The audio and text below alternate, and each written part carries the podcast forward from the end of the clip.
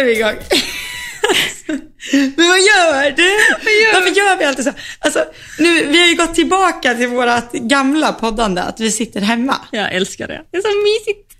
Alltså varför är det typ väldigt mysigt? Ja, det är faktiskt det, alltså på ett sätt. Eller det är ett annat lugn är det. För då liksom sätter man på sig AirPodsen och man bara är verkligen bara i den här micken. Ja, alltså in the zone. I stallet är det lite så här, okej, hästarna är där, okej, det börjar regna. Exakt. Ja, så här, det börjar regna. Okej, vänta, vi pausar, jag måste springa och sätta på ett täcke där. Ja. Ja, men alltså sånt där. Ja. Men nej. Alltså vi såg så för typ 3-4 timmar sedan sist, alltså när vi lämnade stallet. Och nu ser jag dig för första gången 4 timmar senare. Och det första jag säger är så här, okej.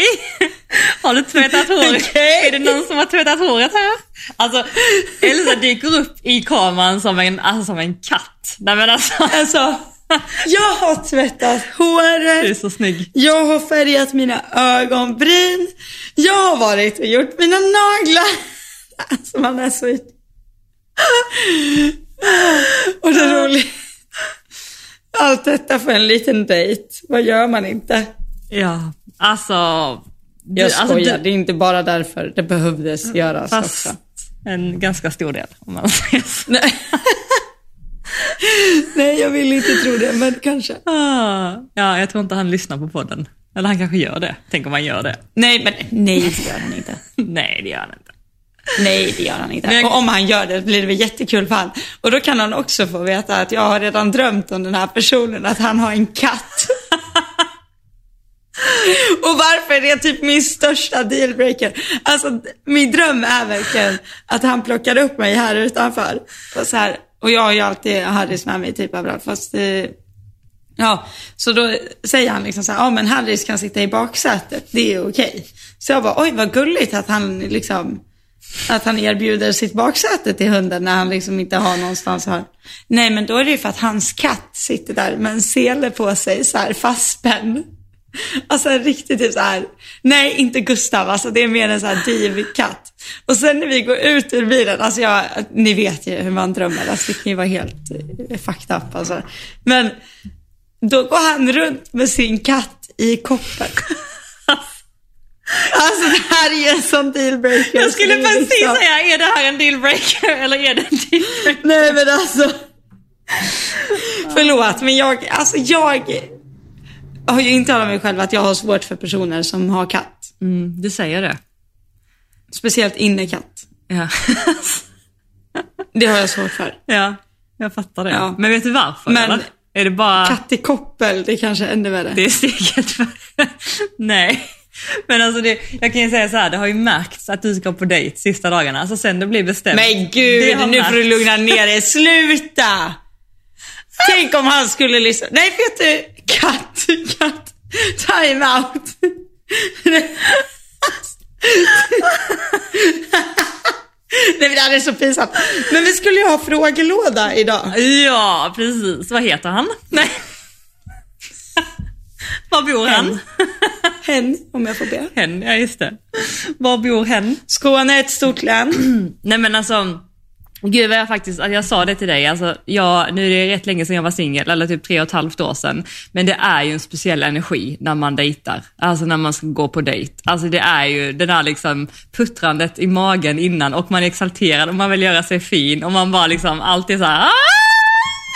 Men alltså jag dejtar inte. Jag träffar, alltså senast jag träffade någon var, alltså det. Nej men jag menar inte att du dejtar, men jag menar när man ska träffa någon vet, som man alltså, vill. Nej jag vet, men det är ju väldigt sällan jag har ju sjukt nog fått väldigt bra kompisar i Helsingborg. Alltså det trodde jag inte. Nej, det går snabbt. Men jag har ju liksom flera stycken som jag hänger med, inte dagligen men varje vecka absolut.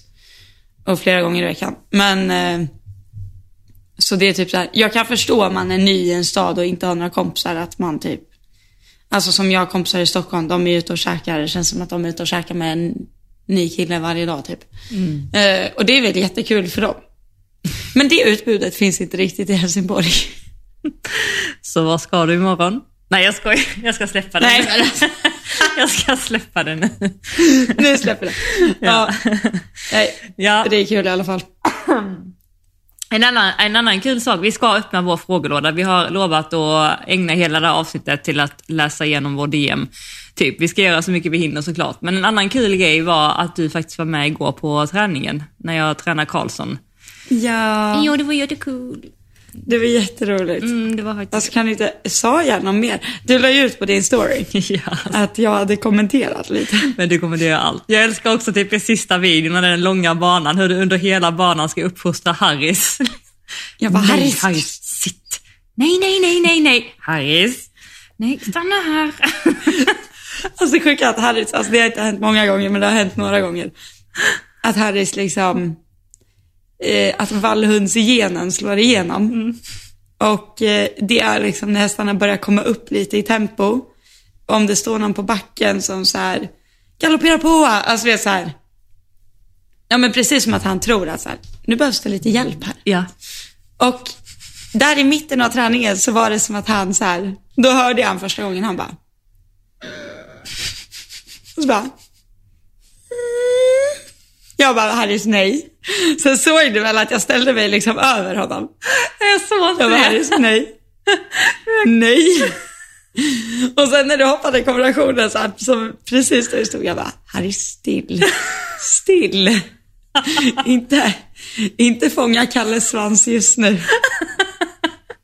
Oh, nej. Sen när ni bara, det räcker för idag. Jag bara, skönt. Ingen mer runda. Det var kul. Nej, men du kläckte kanske, alltså, faktiskt ganska mycket kommentarer. Jag sa det till dig när man tittar igenom alla. För man hör ju ingenting när man rider. Alltså jag hörde ju inte någonting av typ vad Linnea säger. Alltså de här små kommentarerna som hon ändå tror att jag hör, som jag inte hör. Som ändå är ganska roliga. Det är ändå ganska tur, för att man kanske hade tappat fokus ibland. Men de får man ju höra när man sen tittar på videon i efterhand.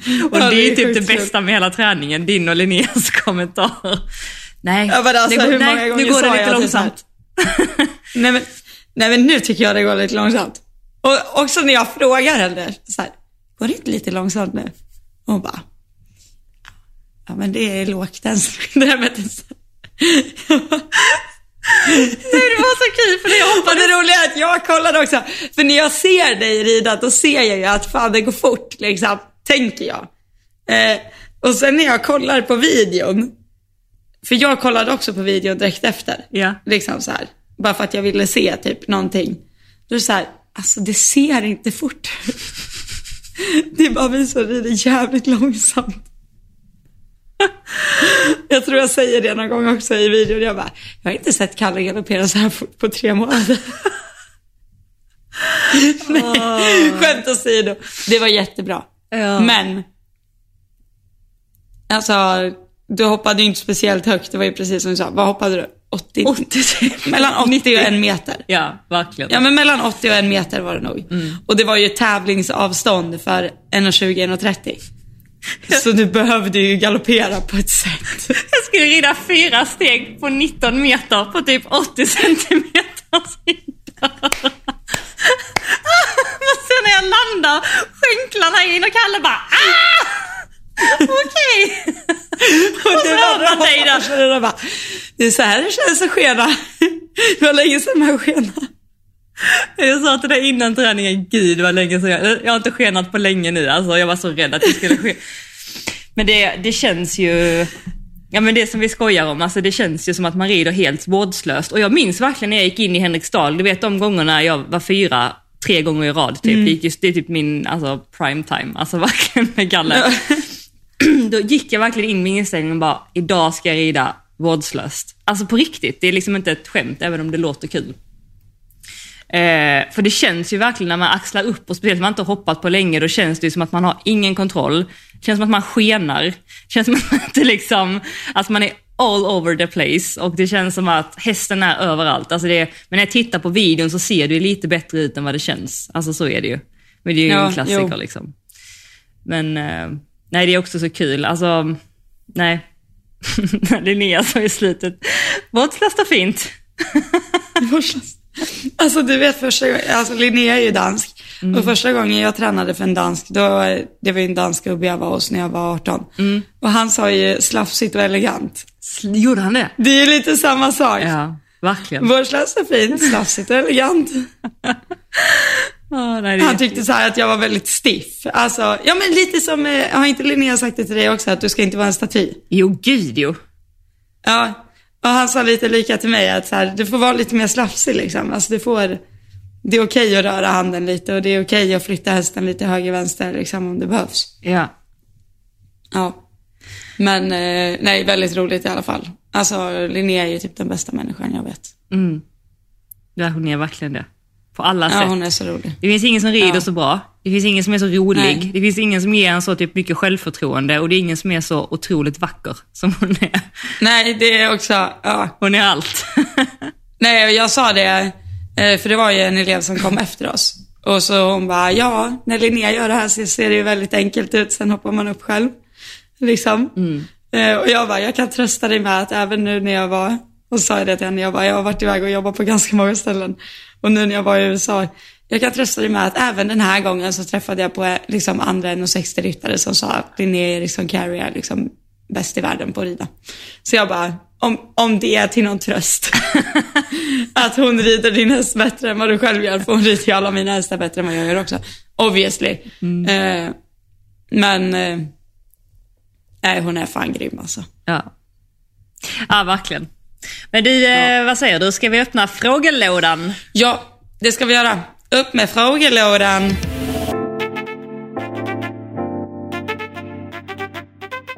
Okej, så förra veckan så bad ju vi er skicka in lite olika...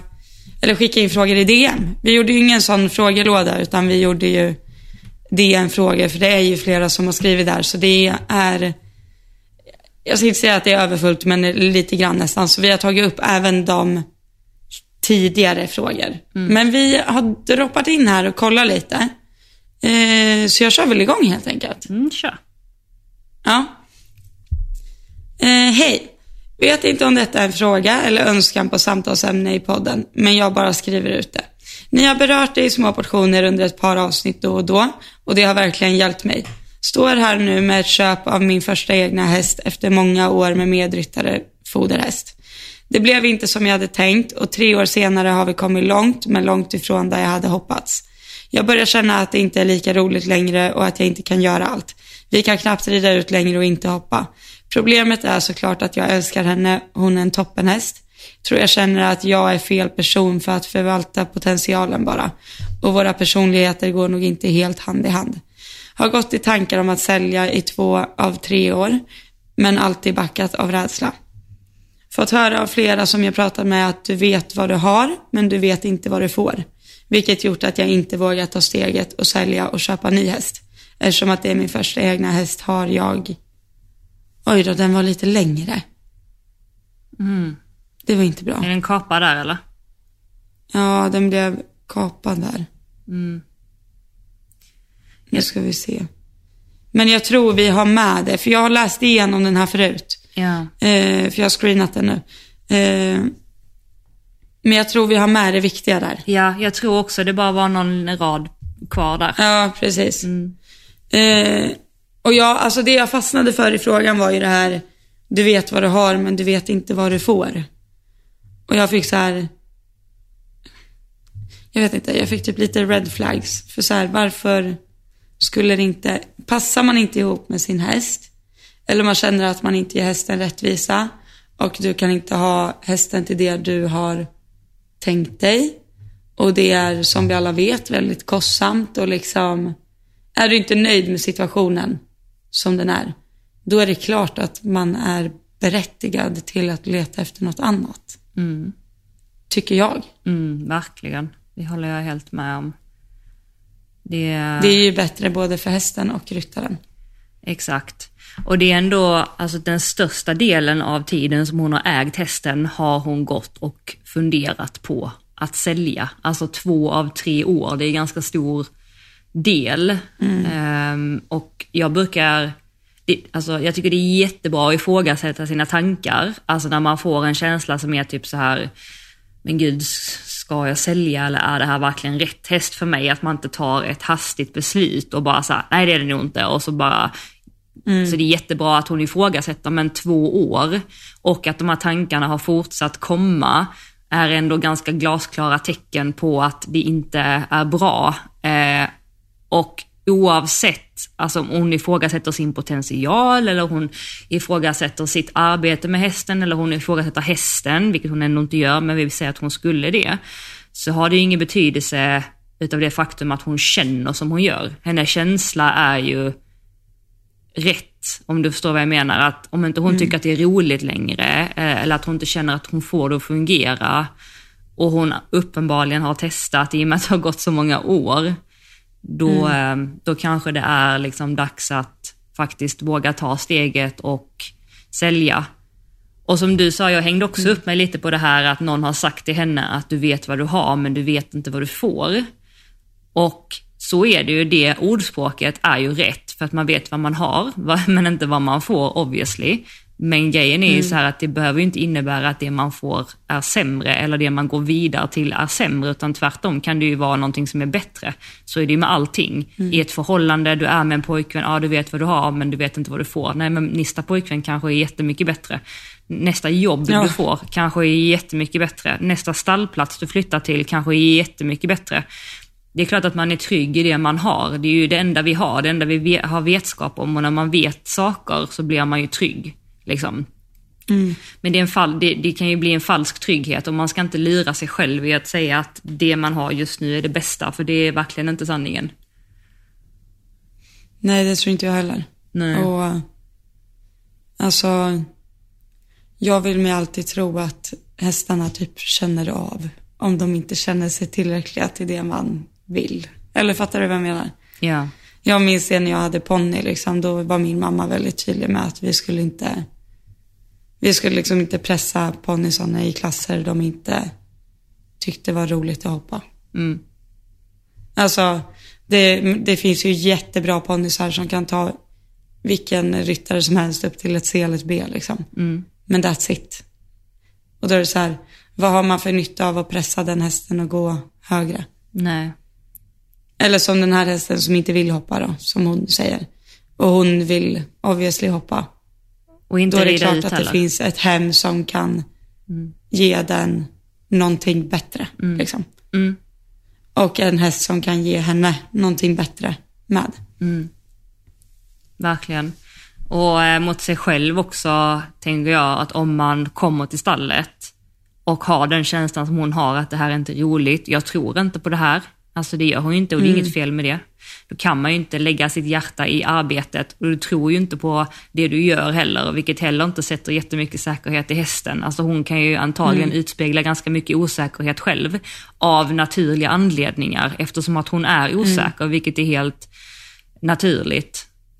Så, och sen tänker jag också att det här att hennes, jag vet inte om jag förstod om det var hennes vänner som har sagt det här till henne, alltså hållit henne ifrån att sälja, eller det har varit någon, alltså så, som inte är så nära, men människor som är i ens omgivning ska ju liksom stötta en, inte tvärtom. Jag menar, om hon indikerar och vill sälja och någon kommer och säger att man inte ska det eller sådär, då tycker jag, alltså jag gillar inte det helt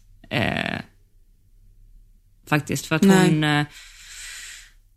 hon är ju uppenbarligen väldigt rädd redan för det, för att hon känner väl antagligen att hon har gett upp, eller hon borde inte ge upp, eller hon är rädd för, men som jag pratat om, att man är rädd för att liksom misslyckas och sådär, och sen så kommer någon också ha de här åsikterna. Det är klart att hon blir ännu mer rädd för att ta det här beslutet. Hon behöver ju stöttning och hjälp och sådär, för hennes skull och för hästens skull, liksom.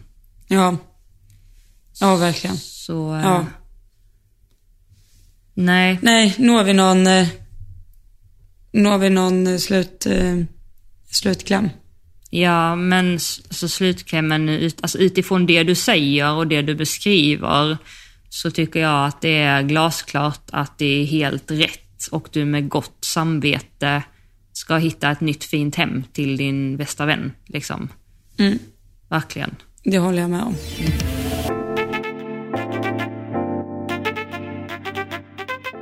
Okej, jag hittade ju en till, Johanna, här som var lite i mitt intresse, så jag tar den också. Kör. Hejsan, jag skulle väldigt gärna vilja höra era tankar och idéer kring igångsättning av häst. Och inte bara efter sommarbete eller vintervilan, utan hur man ska tänka med en häst som stått en längre tid, 1 år eller så. Hur skulle ert upplägg se ut? Och det här är ju interesting. Mm. För där jag jobbade innan, där var det ju flera hästar vi satte igång efter att de hade haft föl till exempel. Eller typ längre konvalescent, alltså att de hade stått på lösdrift i alltså flera år typ. Mm. Både äldre och yngre hästar. Och då kom jag över det här galoppschemat. Mm. Som det är en veterinär som har tagit fram. Jag vet att det var folk som kallade det för Elsas galoppschema på Instagram ett tag, men det är inte mitt. Det är en veterinär som har tagit fram det. Som bygger på att man skrittar hästen 10 minuter och sen galopperar man direkt. Och sen är det lite olika uppbyggt, men antingen galopperar 2, 3 eller 4 minuter. Och så skrittar mellan 45 sekunder till 1,5 minut. Och sen återupprepar man det här då. Till man har gjort totalt 6 vändor i galopp liksom. Mm. Eller man kan ju 4 också om man tycker att hästen inte orkar med 6. Lite beroende på hur mycket ens häst orkar med, helt enkelt. Mm. Och alltså jag tycker att det har funkat jättebra med alla hästar jag har gjort det på. Mm. Och jag vet också att det är de som har sagt att så här, det där är fel, det ska man inte göra för att man ska inte galoppera hästen utan att den har travat först. Och ja, det bygger ju lite på att hästen har varit ute och alltså att den har rört sig. Alltså att den är ute i vanlig hage, att den liksom att den har skrittat fram ordentligt och sådär såklart. Mm. Man kan ju inte ta hästen från boxen och alltså från en boxvila och sen ut och galoppera utan den måste ju få röra lite på sig. Men jag tycker, alltså jag har haft jättebra resultat i det. Mm. Och sen gör man det då i typ 2 veckor till 1 månad. Och sen ska man då vara fit for fight att kunna rida normalt liksom. Mm. Vad har dina resultat varit eller din känsla efter att du har gjort det? Alltså jättetrevlig. Dels så tror jag att man får väldigt, alltså sätter man igång en häst efter längre tid så tror jag också att fokus kan hamna på fel saker. Kanske har det varit så att man har en bild av hur hästen var innan. Alltså 1,5 år innan. Och sen är det inte alls samma häst man sitter på nu. Och så börjar man traggla, trava och skrittövergångar och den är inte stark nog för det och den använder inte ryggen och sådär. Då är ju själva, alltså galoppen är ju en väldigt naturlig gångart för hästen att av sig själv jobba liksom från bakdelen fram till bettet. Och hela grejen bygger ju på att du ska ha så låg och lång form som möjligt. Så de hästarna jag har gjort det på som naturligt inte söker sig framåt neråt har man kunnat haft typ en chambong på eller något också. Mm. Men du ska liksom inte hålla på och jobba eller joxa med händerna på något sätt. Nej, exakt. Du ska inte göra någonting utan du ska bara stå i lätt sits. Mm. Låta hästen rulla på. Mm. Gärna ute liksom om man har möjlighet till det. Mm, ja, exakt. Gärna på så stor yta som möjligt. Så stor yta som möjligt. Så mycket rakt fram som möjligt. Vi hade ju, där de hästarna jag gjorde som mest på, då hade vi en, alltså gården bredvid gården vi hade ridhus på, var det, fanns det en travbana. Så det var ju helt perfekt liksom. Optimalt. Ja. Men alltså jag hade jättebra resultat i det. Mm. Alltså både konvalescenter och långtidsvilande hästar. Mm. Och även kortare. Och även hästar som jag, alltså om vi säger att jag gjorde det med Bell flera gånger. Mm. Och jag är helt säker på att det var det som höll henne fräsch länge liksom. Mm. Nu gick inte hon bort av hälta utan av andra anledningar. Men då gjorde jag ofta så att hade hon haft liksom en aktiv säsong så kunde jag vila henne en vecka och sen körde jag galoppschema 2 veckor och sen red jag igen. Mm. Som vanligt liksom. Mm. Så då blir det egentligen som att hon hade typ 3 veckor off från arbete men höll igång sig i kroppen. Men inte av att jag liksom jobbade huvudet på henne. Eller fattar du vad jag menar? Mm. Verkligen. Många delar av kroppen fick fortfarande vila liksom. Mm. Exakt, och hon fick gå i sin naturliga balans och du påverkar inte henne. Och exakt. Ja men verkligen. Nej, men jag, alltså Fia har ju slagit sig på alltså sitt ben. Alltså hon har ju varit också varit ifrån det ett tag. Hon är inte helt ur, alltså hon har ju inte vilat så långt så att hon inte har någon kondition alls. Men det är klart att hon är ur form liksom. Mm. Och då pratar jag också ju med min veterinär som rekommenderade mig att köra igång henne lite på ett sånt här galoppschema. Och sen pratade jag lite med dig om det också. Och sen ville jag också experimentera det. Och jag har ju ingen direkt så här tid att passa till att komma igång till någon tävling eller att hon ska vara på ett visst sätt. Och sen har hon ju ganska mycket, alltså hon är ju ganska obalanserad som häst. Alltså så, och hon har lätt för att byta galopp lite och falla lite till höger och vänster och lite sådär. Och också spännande att se vad det här kan ge henne. Så jag har gjort det med henne i en vecka nu. Och du har också gjort det på henne en gång när jag var borta. Ja, jag har också gjort det en gång. Men alltså idag sa du att det var bättre. Alltså det var kan inte Elsa komma in i ridhuset nu? Hoppas hon kommer in i ridhuset nu. För jag bara skulle vilja typ visa. För du var ju inne ett tag. Ja det var jag. Du höll ju på och grejer, ville inte heller störa. Du vet, så här. Nej. Men sen gick ju du ut och sen så fortsatte ju jag. Jag vet inte hur många varv jag hade gjort när du var där. Men i alla fall, hon var alltså jättefin. Men hur hon var i början då var ju liksom att hon på kortsidorna, nu hade vi ju ridhuset då som jag red i korsgalopp, eller först bytte hon lite galopp och sen så blev det lite korsgalopp och sen bytte hon direkt igen och så höll hon på lite så. Och det känns ju ganska obekvämt när man står där uppe och bara låta hästen liksom fixa det typ själv. För att man bara vet att okej, hade jag hållit lite i tygen här, hade jag gjort lite så, då hade vi inte fått den här korsgaloppen. Men hela tanken är ju att de ska lösa det själva och stärka sig. Så jag har kämpat på med det och nu idag, alltså hon skiftade galopp tror jag 3 gånger på alla de här rundorna jag gjorde totalt. Alltså det är ju jättebra, för hon skiftar ju 3 gånger per gång. Ja, precis, eller per kortsida typ. Nej, men det gjorde hon med mig också. Men vet du också vad jag gjorde idag? Nej. Faktiskt, jag vet inte om det var fusk. Men jag försökte hålla henne rak i halsen. Ja. Alltså jag höll ju inte kontakt. Men det tycker jag väl ändå är okej. Ja. För att om hon vippar in liksom och typ ville ställa sig höger, då använde jag liksom bara vänstertygen och leda ut henne. Men jag joxade ingenting utan jag bara så försökte hålla henne rak liksom. Och det gjorde jag. Och sen en annan grej som jag vet inte om det är det här, men vi hade ju hjälp igår att ställa in våra stigbyglar. Jag har ju ridit i de här ride-stigbyglarna nu några veckor, men jag har ridit i dem helt utan att ställa in dem. Och sen så ställde vi in dem igår och jag tyckte ju att min balans blev helt annorlunda. Alltså positivt. Alltså jag ställde också in mina igår.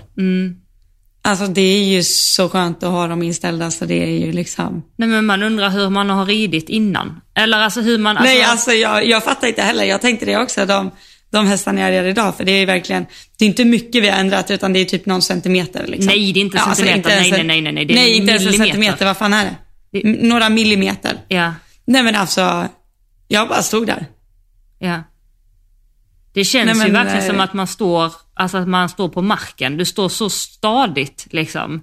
Ja. Och jag vet inte om det också har med saken att göra att jag var i bättre balans själv också. Alltså I don't know. Men hur som helst kopplat till det här, jag håller helt med att jag älskar hela den här idén med galoppschemat och att sätta igång hästarna på det sättet. Och jag har väl alltid varit så att jag har gillat galopp före trav. Alltså jag tycker att det är en mer naturlig gångart för hästarna och kommer gärna igång och galopperar oavsett så snart som möjligt och nyttjar den galoppen. Och jag kan helt förstå hur bra det är. Man känner ju också när man har galopperat där, alltså på 4 minuter, alltså typ som Fia, hon är ju väldigt, alltså hon har ju lite blod själv, så hon vill ju liksom galoppera fortare och lite ur balans och hela den här biten. Och så känner man ju successivt att hon balanserar upp sig och också börjar sakta upp liksom i samband med det. Och att man då kan komma med benen själv sen. Verkligen. Så dels det att de hittar balansen och sen dels också att de liksom blir ju rätt trötta. Alltså efter ett tag. Så jag är +1 på den med igångsättning. Snyggt.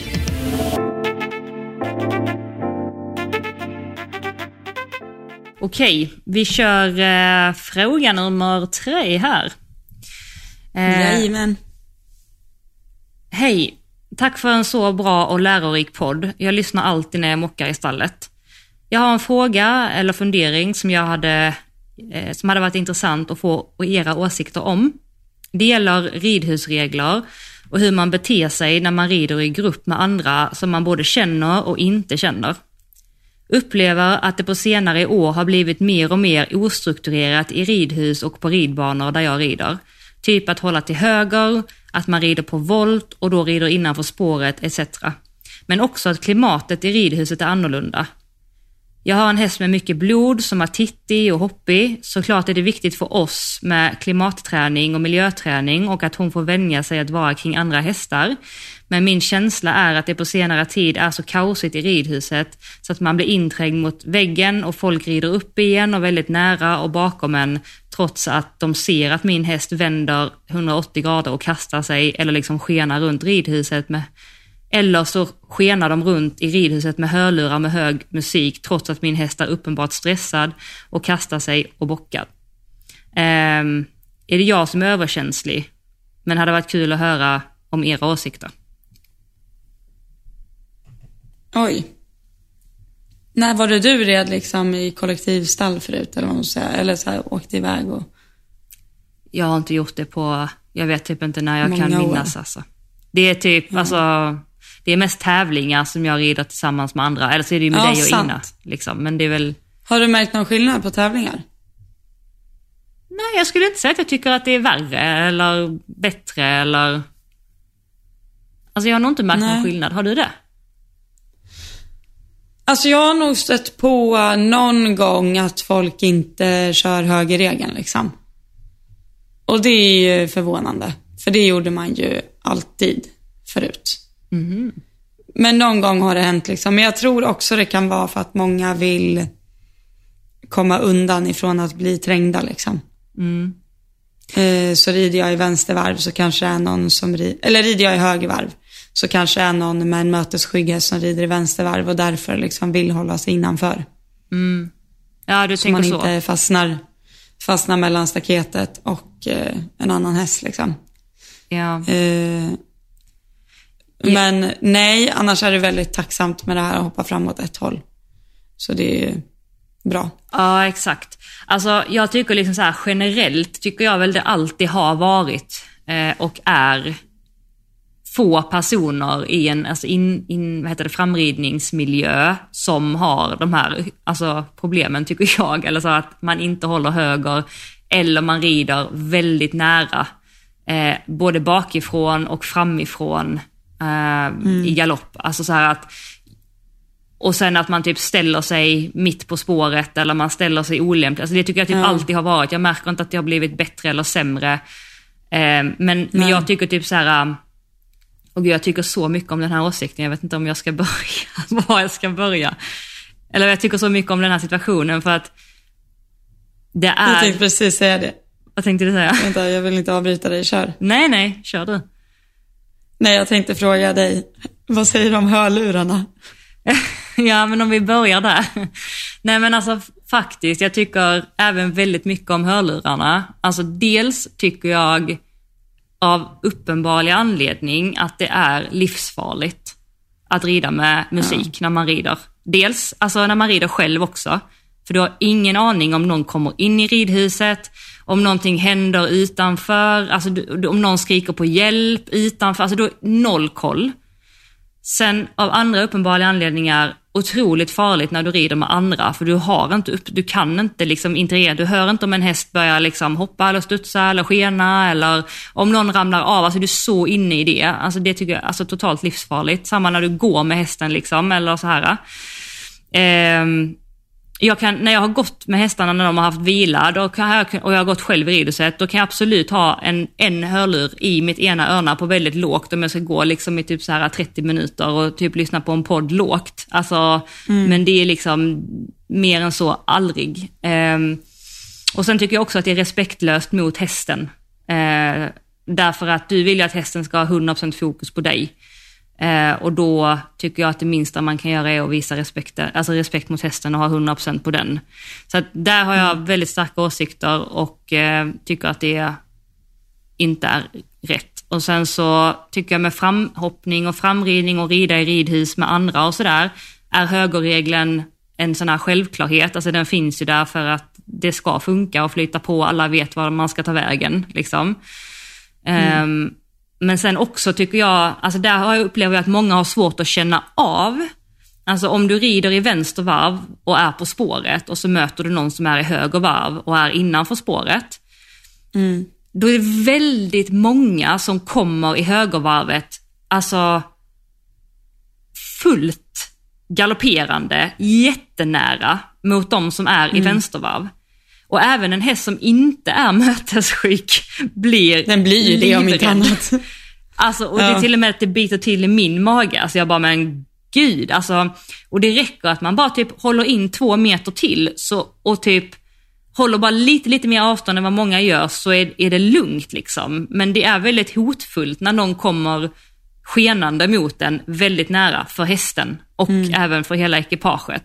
Så den delen tycker jag alltid har varit, många har svårt att känna av att du kan inte galoppera mot en annan häst rakt fram, alltså även om hästen inte är mötesskygg. Så det är första grejen. Och sen andra grejen är att om du själv har en mötesskygg häst så är det ju jättesvårt att vara i ett ridhus där det är många. Och jag brukar säga så, eller jag brukar ge typ tips till de som har mötesskygga hästar att dels göra vad man kan för att ha hästarna liksom, alltså settled innan, som vi har pratat om, du vet, med allt, att du vet, de har varit ute och man kanske longerar innan och sådär, så att liksom hela överskottsenergigrejen är borta.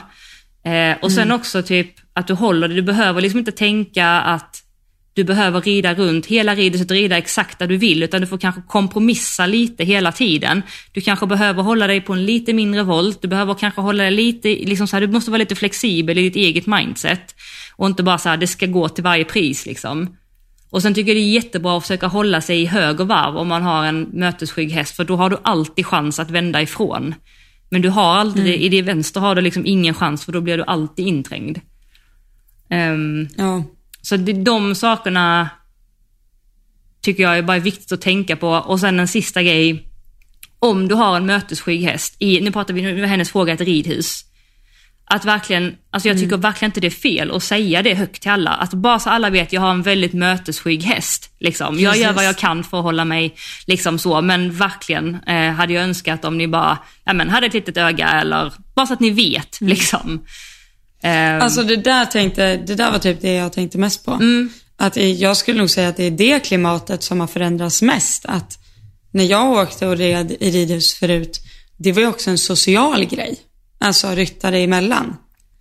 Att det är också så här, precis som om jag skulle eller så här, vad ska man ta för exempel? Ja, men typ så här, ja men jag åker på dansträning. Eller alltså, nu är det ett dåligt exempel, för hopptränar man så har man inte AirPodsen i, men det bara känns så här lustigt att infinna sig i ett egentligen socialt sammanhang och sen bara skärma av. Ja, man stoppar i sina AirPods och köra liksom. Att kunna ja men alltså när man är högst benägen att kunna samarbeta med de andra som är där inne liksom. Ja. Det är ju väldigt respektlöst. Det är det faktiskt. Det tycker jag vi alla, det måste vi alla hjälpas åt med, så att det blir bättre. Om det nu är sådana där kan jag bara så här, alltså där kan jag säga också, jag var på, fan, det måste nog vara Europas största försäljning och tävlingsstall. Och där är det liksom 4-5 stycken 1,60 ryttare på samma bana och flatriders. Och de lyckades hålla koll på höger vänster. Och det här var ju liksom väldigt heta, blodiga hästar. Men alltså upp med blicken, kolla omkring dig, ha lite koll. Det är inte så svårt. Och tycker du att det är så svårt, då rider du antingen för fort eller så måste du lära dig. Exakt. Men alltså helt ärligt. Och inte för det är ju, vill man lyckas med sporten, jag antar att det är därför man är och tränar från början liksom, eller åker till ridhuset. Du kommer behöva utsätta dig i situationer där du är högst benägen om att liksom ha väldigt bra koll omkring dig. Ja. Så det är lika bra att ta tillfället i akt liksom. Och träna, ja. Och nu menar jag inte bara den som sitter på en häst som inte klarar av andra hästar, utan jag menar också de som sitter på, för alltså vistas du på tävling och rider runt vårdslöst bland hästar som är mötesskygga, då kommer du få skäll liksom. Så om du själv känner av att du är den personen som sitter med hörlurar, rider emot andra hästar och sådär, då är det bara... Hade det varit Elsa Berggren som satt på den hästen, då hade du fått dig en avhyvning, så kan jag säga. Så det är bara tack vare de här snälla andra hästägarna som du inte har fått det. Ja. Ja, precis. Verkligen. Jag håller helt med. Och man måste, alltså lite tillbaka till att man måste kunna kompromissa och vara flexibel. Man kan inte tänka my way or the highway när du ska dela ridhus. Att så här, jag har tänkt göra en snett igenom så nu ska jag göra den till varje pris. Utan ser du att det innebär liksom att du kommer flygande mot en annan häst eller så här, men planera en halt. Alltså du kan ju också bara säga okej, ja, men vi ångrar oss, vi gör en halt här. Eller vi går ner i skritt här. Eller vi gör en volt här. Alltså det... Det är också ganska bra träning att träna sitt mindset, att man inte är så otroligt fixerad vid att det ska vara på ett visst sätt, utan att man kan kompromissa och lösa den situationen som krävs. För så är det ju, om man tänker, den skillen behöver man ju på banan också. Du kommer ju inte alltid in i trekombinationen som du har önskat, utan ibland spukar hästen, eller ibland ligger den på lite för mycket, eller ibland står den emot lite och du måste kunna improvisera.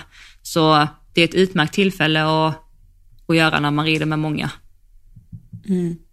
Ja, och samtidigt alltså det är ju väldigt sällan du är på en framridning och känner att du kan rida fritt, eller fattar du vad jag menar? Ja, exakt. Att du måste ju se till att du kan ha din häst ordentligt framriden och med dig utan att liksom att du får ha hela ytan för dig själv liksom. Mm. Ja, exakt. Ja. Är det någonting mer man Nej, jag tycker du tog upp det mesta, alltså av säkerhetssynpunkt också. Ja. Ja, men jättebra. Och sen fråga. Får man fasen våga stå på sig, tycker jag också. Hur menar du? Våga att även de som har problem med sina hästar är berättigade att vara i ridhus och försöka bli bättre liksom. Absolut. Det är därför man är där. Alla är ju där av samma anledning. Ja, exakt. Så tänk vad mycket bättre det blir om man bara kan hjälpas åt. Ja.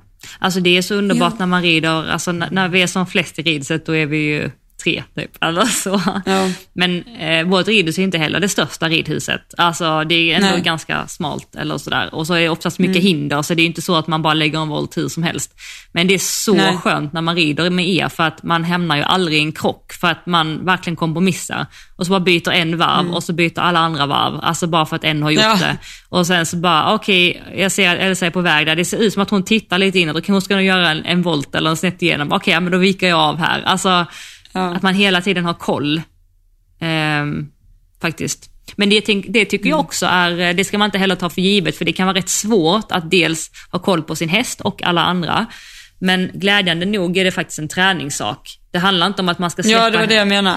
Släppa hästen helt och bara tänka på vad alla andra gör. För att jag menar, det har ju, problemet har ju väldigt många också, att de är väldigt rädda för att rida alls, därför att de tänker att de inte vill vara i vägen, och så blir de helt passiva och bara tänker på vad alla andra är och de ska vara liksom inte i vägen. Men det är en skill att kunna rida, fokusera på hästen men också ha uppsyn, och vill man träna det så kan man sätta typ en punkt, alltså jag brukar säga det typ till dem jag coachar som har lite det problemet, att de gärna liksom tittar på alla andra och inte fokuserar på sig själva men ändå behöver ha uppsyn, att fäst blicken på en bokstav som inte är allt för långt fram, där du ser att allting är lugnt, här kan du inte krocka med någon eller sådär, och så bara såhär, verkligen fokuserade på att rida din häst från den bokstaven till den bokstaven, och du kanske såhär gör övergångar, eller du kanske såhär rider 3 fram, 3 bak, 3 fram, 3 bak, och sen när du kommer dit, ja, men då kan du fälla upp blicken och kolla, okej, men var är alla andra nu, och sen så bestämmer du ett nytt område, och i det området ska du 100% fokusera på hästen. Och det området kan ju vara alltså långt eller kort beroende på hur hetsigt eller hur mycket det är i ridhuset, eller hur safe det är liksom. Men då tränar du dig också med ditt fokus. Ja, det är jättebra.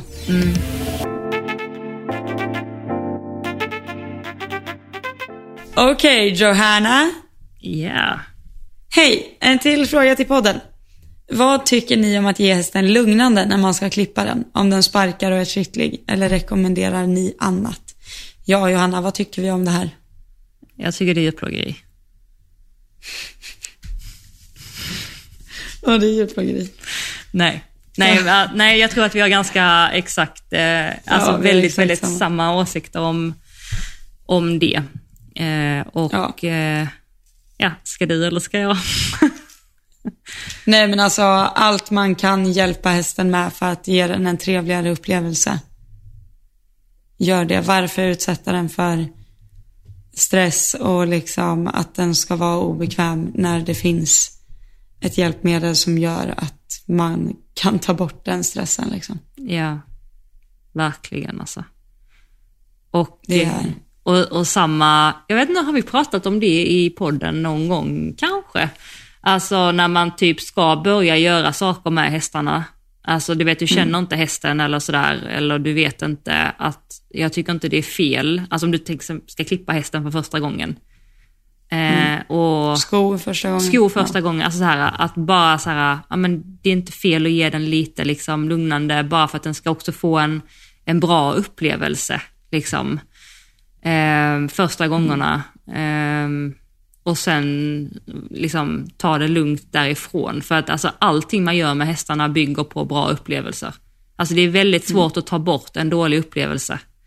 Det sätter, alltså det finns ju en anledning till varför man kallar det hästminne liksom. Och det är, sen om det har med häst eller människor att göra, jag tror det är lite samma med människor. Alltså har man fått en dålig vibe av en sak första gången, eller en dålig upplevelse, då kommer det sätta sig som en rädsla eller osäkerhet. Och sen samma sak, det är så vi jobbar alltså mentalt också liksom, om du har kraschat in också, säger vi, ordentligt och blivit jätterädd, då finns det liksom inga ord som kan få dig att känna att du blir trygg med det igen, utan du behöver ju successivt alltså utsätta dig för att hoppa oxrar igen, men du måste ju börja på, alltså du kanske hoppar också ur sväng på bomhöjd, och sen så gör du det på 40, och sen gör du det på 50, och sen gör du det på 60, och när du har gjort det så många gånger och fått bra upplevelser, alltså rankade på varandra under en lång tid, då kommer du börja ändra din minnesbild, och du kommer ändra känslan av att utföra det. Det kommer inte vara en rädsla längre, för det finns så mycket positivt. Och det är samma med hästar. Jo, med allt. Ja. Och också för att förtydliga där, när vi säger lugnande så syftar vi inte på alltså ge blodet, utan vi tänker typ Domsedan. Ja, eller plegisil, alltså oralt. Eller plegisin, ja. Ja, alltså det är många som behöver ge alltså intravenöst för att klippa sina hästar, och då tycker jag att det inte är något fel att göra det. Alltså man har en häst som man har fått. Nej, det tycker inte jag heller, men jag menar alltså, som en början. Ja, jag fattar. Ja, det ska vi klargöra. Det är inte så att det ringer ut veterinär. Jag menar att alla måste ringa ut sin veterinär. Nej, absolut för att, liksom, nej, kunna klippa den. Men, och sen tror jag också på att har man en häst som är stressig att klippa eller sko eller något, så tror jag 100% att det funkar att kanske ge den plägg 2 eller 3 gånger vid omskolningarna, och sen ger man, eller så trappar man ner liksom. Och sen kanske man inte behöver ge någonting alls, utan att man egentligen, alltså utan att man har behövt bråka med hästen överhuvudtaget. Alltså allt hästen, alltså allt liksom utåtagerande den gör, utöver när den är alldeles för pigg och sådär, är ju av osäkerhet liksom. Och stress. Eller att den försöker rymma från någonting liksom. Så kan man få den att inte försöka rymma från någonting ofarligt, så är ju det jättebra. Tycker jag. Ja, det tycker jag också. Alltså på tal om det, vi har ju pratat lite om det sista dagarna, alltså det här med överpigghet. Alltså du vet när hästarna kan göra vissa saker, och att alltså när man rider att de kan vara spooky, eller de kan inom citationstecken dumma sig, eller förstår du vad jag menar liksom, att de kan ja men kasta sig åt sidan, eller de är bockiga, eller de är stegriga, eller alltså vad som helst liksom, vad som nu kan ske, att mycket av det kan också vara kopplat till att de inte är, eller att de är understimulerade, eller att de inte liksom, att de är överpigga, alltså att det är liksom jag tycker bara det, när vi har haft de diskussionerna, tycker jag att det har varit väldigt liksom intressant att prata om. Alltså så, vi har haft lite olika exempel ju, alltså som är kopplade till vad vi har varit med om och så. Ja, och där... lösgalopp i mitt hjärta. Ja, vi har ju lösgaloperat lite sista dagarna med några av våra hästar som är lite, som kräver lite extra liksom, som har lite, som är lite skarpare, alltså kan man väl säga. Ja. Och det har ju, alltså det funkar bara, ju fantastiskt. Det funkar ju helt otroligt alltså. Ja. Och sen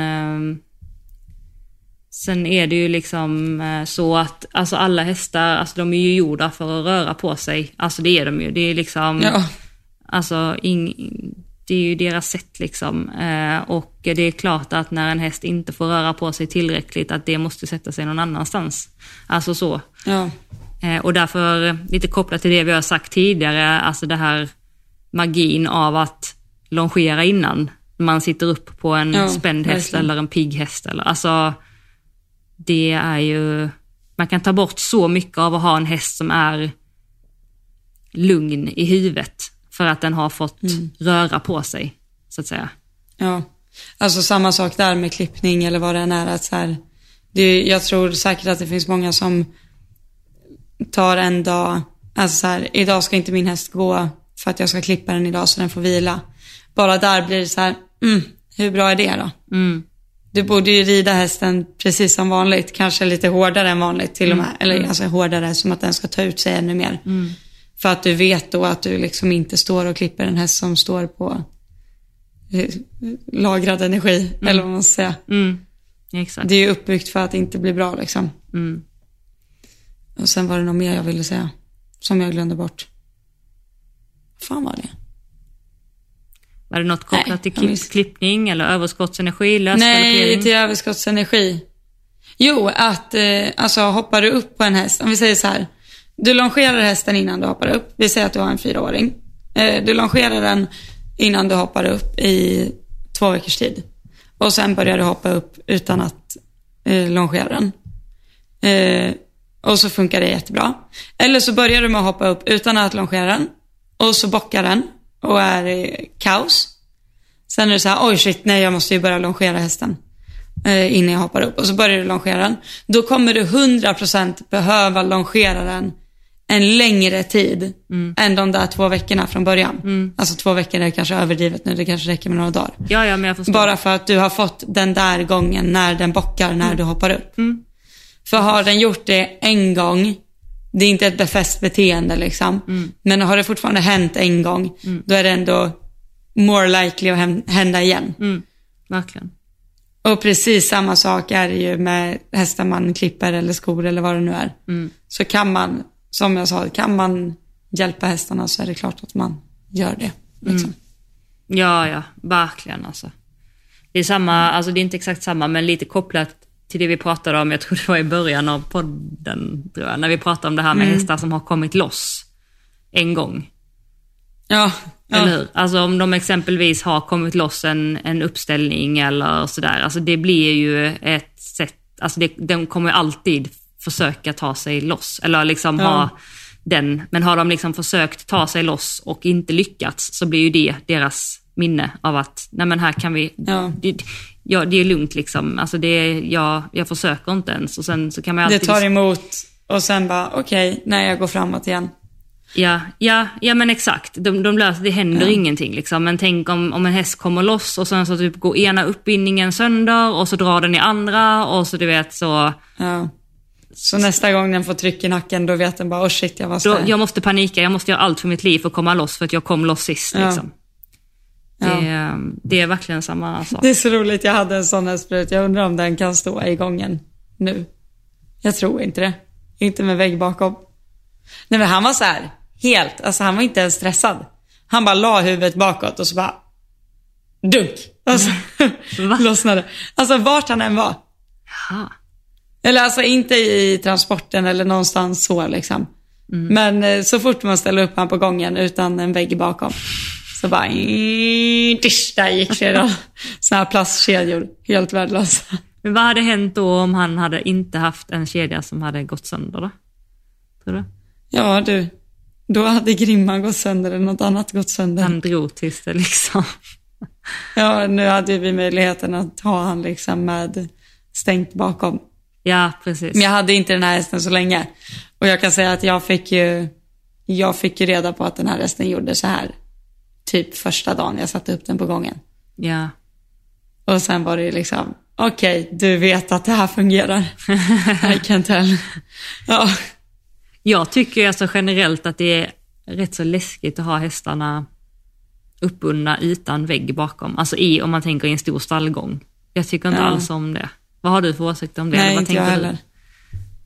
Nej, jag tycker inte heller om det. Men återigen, jag har ju stått på flera stall och sådär. Mm. När man ställer upp hästarna på gången. Flera på rad liksom. Mm. Och det är inget konstigt med det. Men nu när jag ser, jag hade ju aldrig gjort det nu. Nej. Men det är ju också för att vi har möjligheten att ha det på ett annat sätt liksom. Jo, så är det ju. Så jag skulle nog säga mina 15 första år jag hade häst. Det är bara något år sedan. Så ställde vi upp hästarna på rad liksom. Mm. Livsfarligt. Det kan ju bli en farlig situation. Ja, 100%. Ja. Men... Ja. Nej, men det är ju så. Det är men sen är det ju också så. Det att när man har sina hästar och de är vana vid det, då är det ju normalt. Och där återigen så här, de är vana vid det och de vet om att de står där liksom. Då är det inga problem oftast så. Det kan hända ändå, men jag tänker, du har en häst som flyttar in i ett nytt stall. Du vet, den har blivit van att komma loss i andra fall och liksom kommer loss där och du vet får panik, springer över de andra hästarna eller backar över dem och människor och det kan ju bli liksom fastnar i en skottkärra drar med den men så är det. Ja. Nej, men jag har ju en grej som är så här som jag är allergisk mot. Mm-hmm. Det här tror jag gjorde 5 gånger om dagen när jag stod uppstallad i kollektiv. Ta av gångens grimskaft från grimman och hänga upp grimman. För att folk knäppte upp på vänstra sidan, tog av grimman och sen hängde upp grimman när den fortfarande satt fast i liksom uppbindningen. Ja, det är därför jag har panik på. Förklara varför du får panik på det så att alla förstår. Ja, för att det blir ju liksom en ögla som sitter fast i väggen. Ja. Literally. Mm. Och jag vet inte, bara för att det är en grimma så verkar folk tro att det är okej. Hade det hängt en ögla, vi säger att det hänger ett rep liksom. Mm. Och så är det en ögla längst ner. Alla hästmänniskor hade ju förstått då att det där är livsfarligt. Tänk om en häst kommer lös och på något sätt sätter i benet här i. Mm. Ja, det blir ju... Men bara för att det är en grimma som hänger på en krok så det också är dubbla öglor, för det är dels den liksom, eller inte öglor, men det är dels den böjen som hänger i grimskaften och själva grimman. Mm. Nej, jag tål inte det. Nej, jag har... det finns nog inget jag har gjort så många gånger. Nej. Som att fram, koppla av, hänga upp grimman. Mm. Ibland ligger grimman på golvet också. Men det kommer jag ihåg också du, för vi pratade om det, du var med mig någon gång och det gillar jag att du var så snabb med det, för att när du i transporten också, att grimman inte hänger löst i transporten. I den. Nej, gör folk det? Jag vet inte. Men jag minns att jag blev ändå typ så här chockad att du reagerar på det, för jag tror inte alla reagerar på det.